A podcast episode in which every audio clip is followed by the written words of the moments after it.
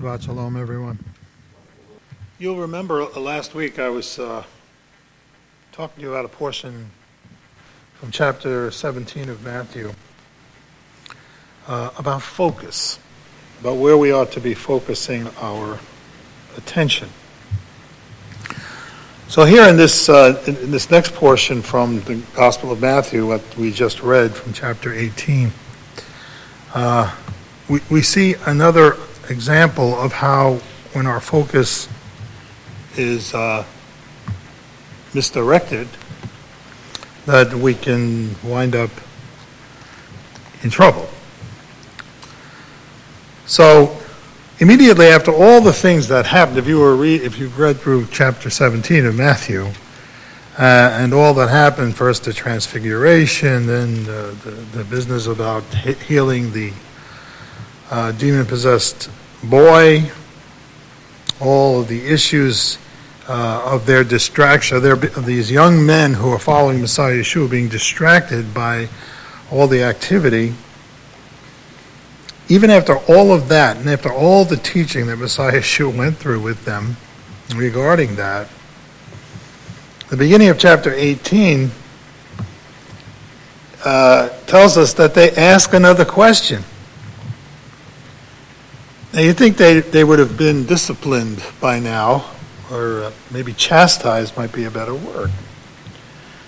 But it says, at that time, the disciples came to Yeshua and they said, Who is the greatest in the kingdom of heaven? So, r- right away, it seems like their, their issues are, are, are, they're not focused on what Messiah Yeshua is saying, because one of the last things he had just said to them was that, you know, soon he was going to be traveling to Jerusalem, and there he was going to be executed by uh, the authorities there uh, before he was raised from the dead. And they just didn't get it. Maybe they didn't believe him, or maybe they didn't, they, they didn't understand what he was trying to tell them about the meaning of discipleship in the kingdom of heaven. And that's really what I want to talk to you and me about today. Now, you just heard a portion read that you probably just like, I don't know, maybe maybe you blew right past it, or maybe I miss, uh, I don't, uh, uh, maybe I shouldn't prejudge it because that's bad too. Uh, but Yeshua said something about, listen, if your hand offends you, cut it off. If your eye offends you, blow it out. And we, and we tend to think about these things, and we, you know, he didn't really mean that. you know, he didn't mean for us to get, you know, start mutilating ourselves, did he? And I don't think he meant that we should be mutilating ourselves, but he did want to call our attention to the seriousness of what it means to be a believer. And I think that sometimes we take that for granted. We take for granted that we have a loving Messiah we take for granted that we have someone who cares for us so much. Now, I loved my son's drosh today, but I would have added one little thing to it, um, and that's this. Torah is indeed a spiritual malady, it's not a physical disease. But the separation between Tazria and Metzora is repentance. That's, that was the missing element there. That you stay outside the camp and you're isolated from your family, your friends, from God, because of the sins that Jared named, namely hatred, evil speech, the things that actually do isolate you from other people. You know? When we hate, when we disregard, when we speak evil of others, we self isolate. Only when we can change our own heart about that can we be healed finally. Now, most of us would not think of ourselves in the Tazria, you know, in the, in the tzaraat category. Particularly, we're all lovely people we all, you know, do all the right things all the time? Or do we? These are young men, and here they are thinking about the future, thinking about all the glorious things that are going to be happening to them as a result of the Messiah's entrance into Jerusalem. So it's only natural, of course, right, to ask the question who's the greatest in the kingdom? Because after all, that's what I want to be, right? That's, that's, you know, it's kind of a legitimate question, you know. Don't we all want to be great in the kingdom of heaven?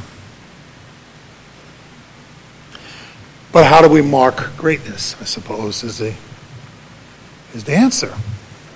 Let's listen to Messiah Yeshua's answer to them. I don't know what they were expecting, but probably not what he did.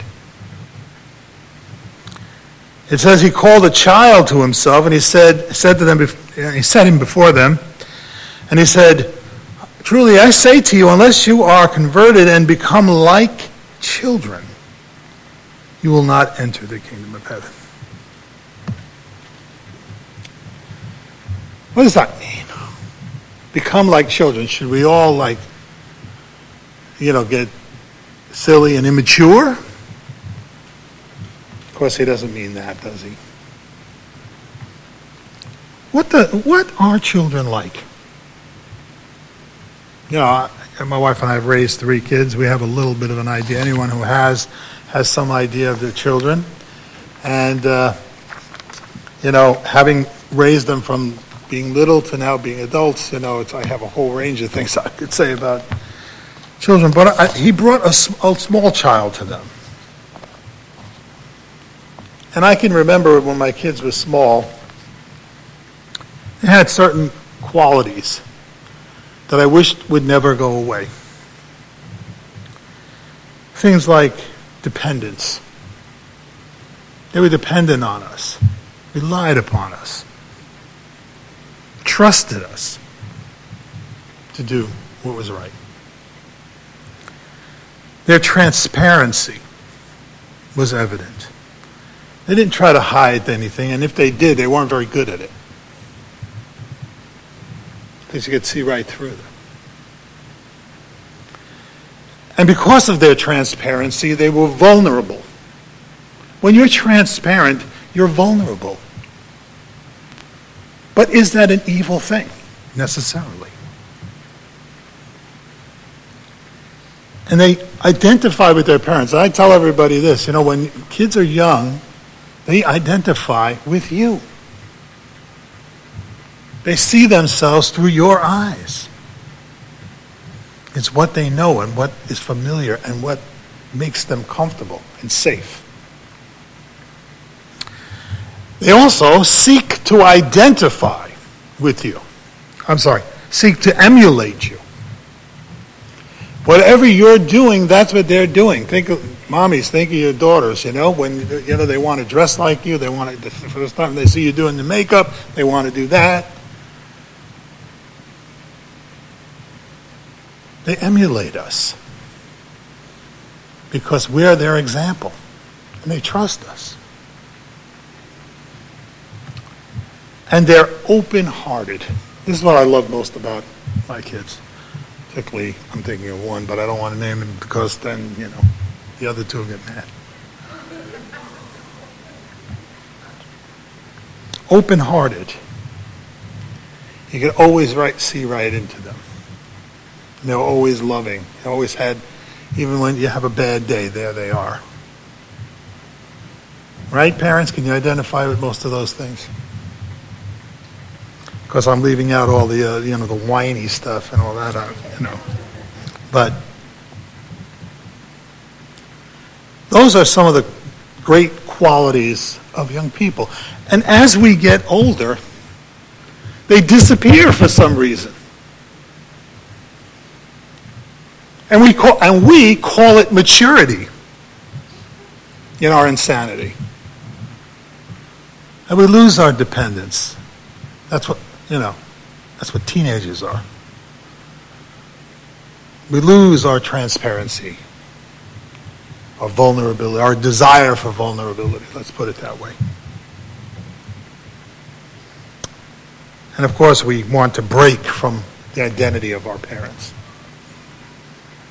All of these things happen to us as we get older. And Yeshua says, no, what you see as maturity is a mistake. Because the ones who will enter the kingdom are those who are the children of God. The children of God. These are the traits that make for a good disciple of Messiah Yeshua. A one who won't have to worry about cutting off his arms and legs. But can we be that? Because here's what it takes. He says in verse 4, he says, Whoever then humbles himself as this child, he is greatest in the kingdom of heaven. You see what it takes? A word we hate humility. To humble ourselves, to submit ourselves, to let go of our egos. You see, again, back to tzaraat. It's a sin of pride. And pride is isolating. The minute you think you're better than another, you have isolated yourself from those others. And you can't return to the community until you can rid yourself of that. That's why Tzara, that's why the, the has to stay out till he's, till he's healed. You see, the priest has to come. Why not a doctor? I mean, if it's, a, if it's an infection, why not a doctor to look at it? Why a priest? What does a priest know about it? Because it's a spiritual thing. And what the priest is doing is examining your heart. It may be on your skin. But that's how, listen, if you're a gossip, if you're a cheater, if you're a person who's nasty and hate, hate, hateful, it shows. It shows on your very skin. So let's not kid ourselves. What we need to do is have the humility of a child. So we might adopt those characteristics of a child. And in doing so, be the children of God. Messiah Yeshua tells us that in verse 6 whoever causes one of these little ones who believe in me to stumble, it'd be better for him to have a heavy millstone hung around his neck and drowned in the depth of the sea. See, another one of those sayings of Messiah Yeshua where we just ignore it. He can't mean that. He's pointing us to how serious it is when we stumble others. Now, how can we stumble others? We stumble them with our tzaraat. When we have evil speech, when we don't care for, for those who need us the most, when we speak evil of others, when we are so self righteous in our religion that we turn people off to the truth. Yeshua said, If I be lifted up, I'll draw them to myself. We don't need to show people how bloody religious we are or how right we are about every issue. What we need to do is learn how to love like children love, who don't make those distinctions. You know, we have to teach children to hate. You know that? We have to teach children prejudice. We have to teach them disregard for God, and that's another issue I'd like to address that's on my mind.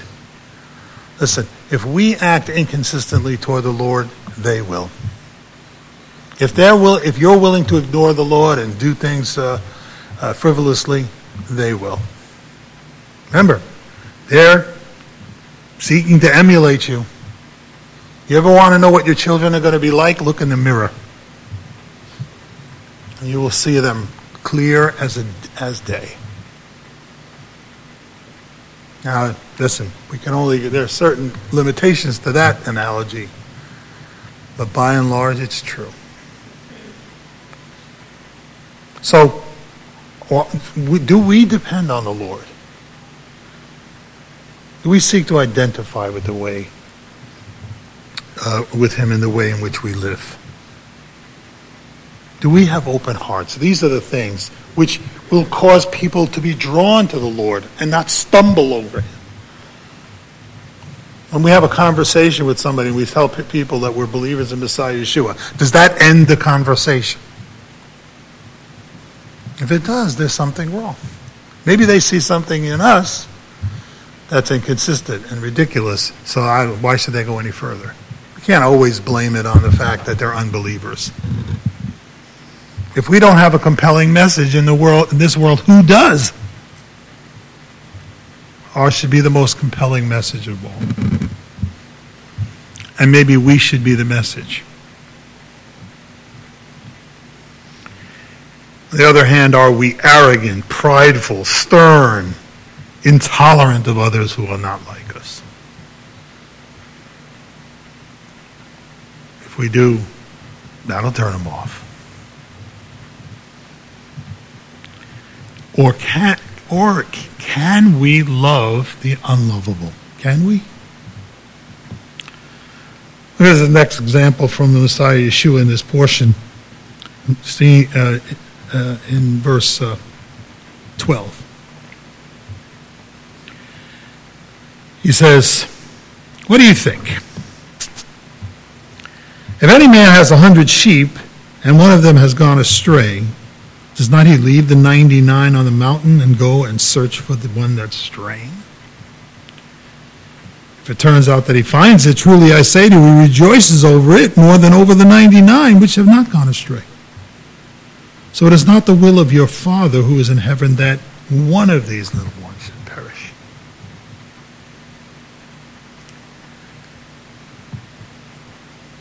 Is our work to restore those who are lost in this world?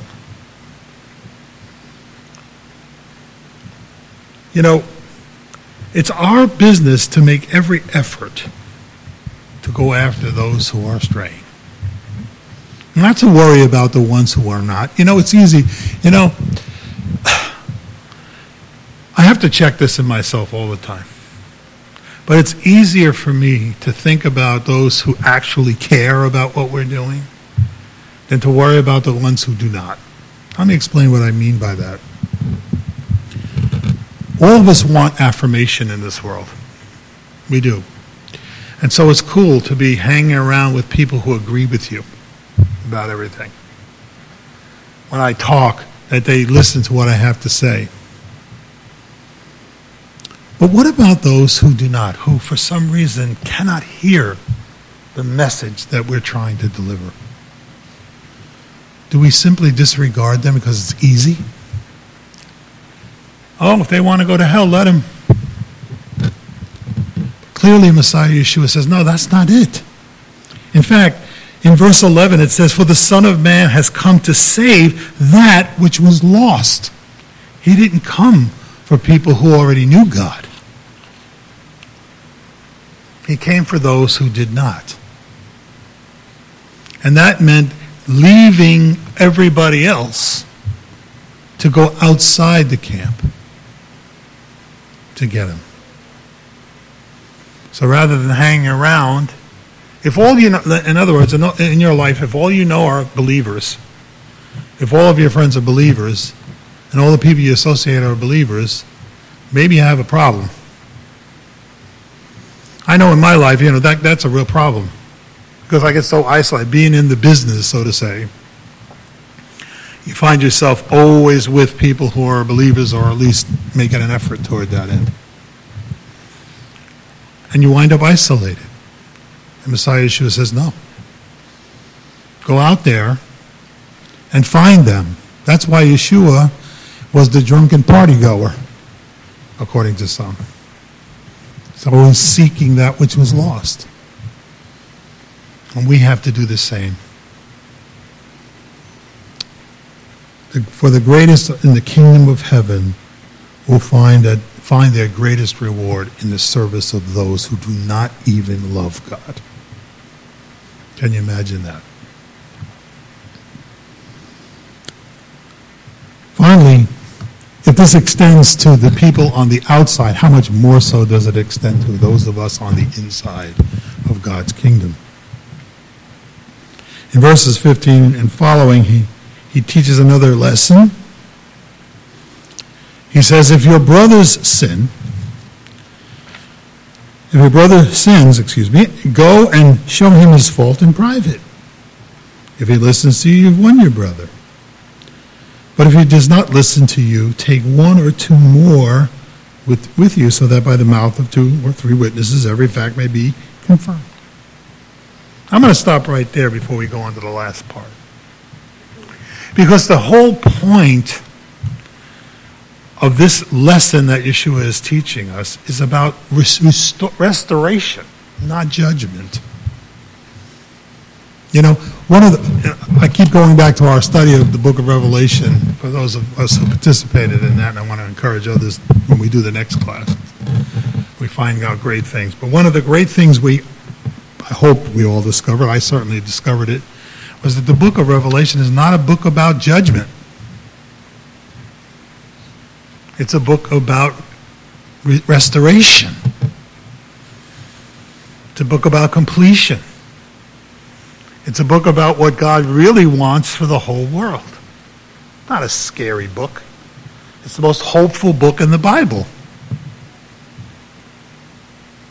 And this is about that same principle of loving people enough, having those qualities of childlikeness, where we're dependent on the Lord for the answer in restoration where we're willing to be transparent with people,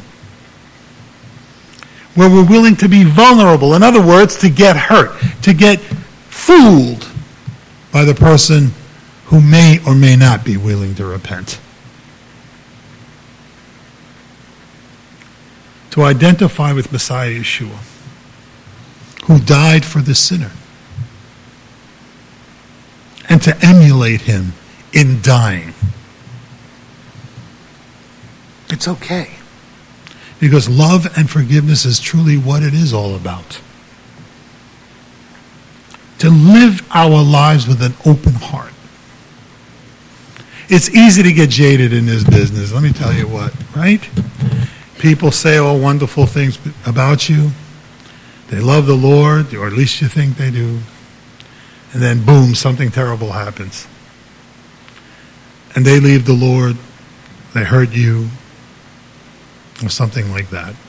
And you know, it's easy to just shut your heart down, say, I can't take it anymore. I don't want to do this. Forget it. And just live a life of hard heartedness. But that's not what this life is about. This life is about an open heart, a broken heart. To, be, to have hearts that are willing to look at others and give them hope for restoration and life. It's a last resort, verse 17. He says, if he refuses to listen, tell it to the church, and if he refuses to listen even to them, then let him be to you as a Gentile and a tax collector. It's true, Messiah Yeshua said those things, but just like he said the other ones, he went to the cross anyway. And he died for those very same people. So he tells us that whatever we bind in, on earth will be bound in heaven. Whatever we loose shall have been loosed in heaven. What shall we bind and what shall we loose? We can bind up the sinner and throw him into Gehenna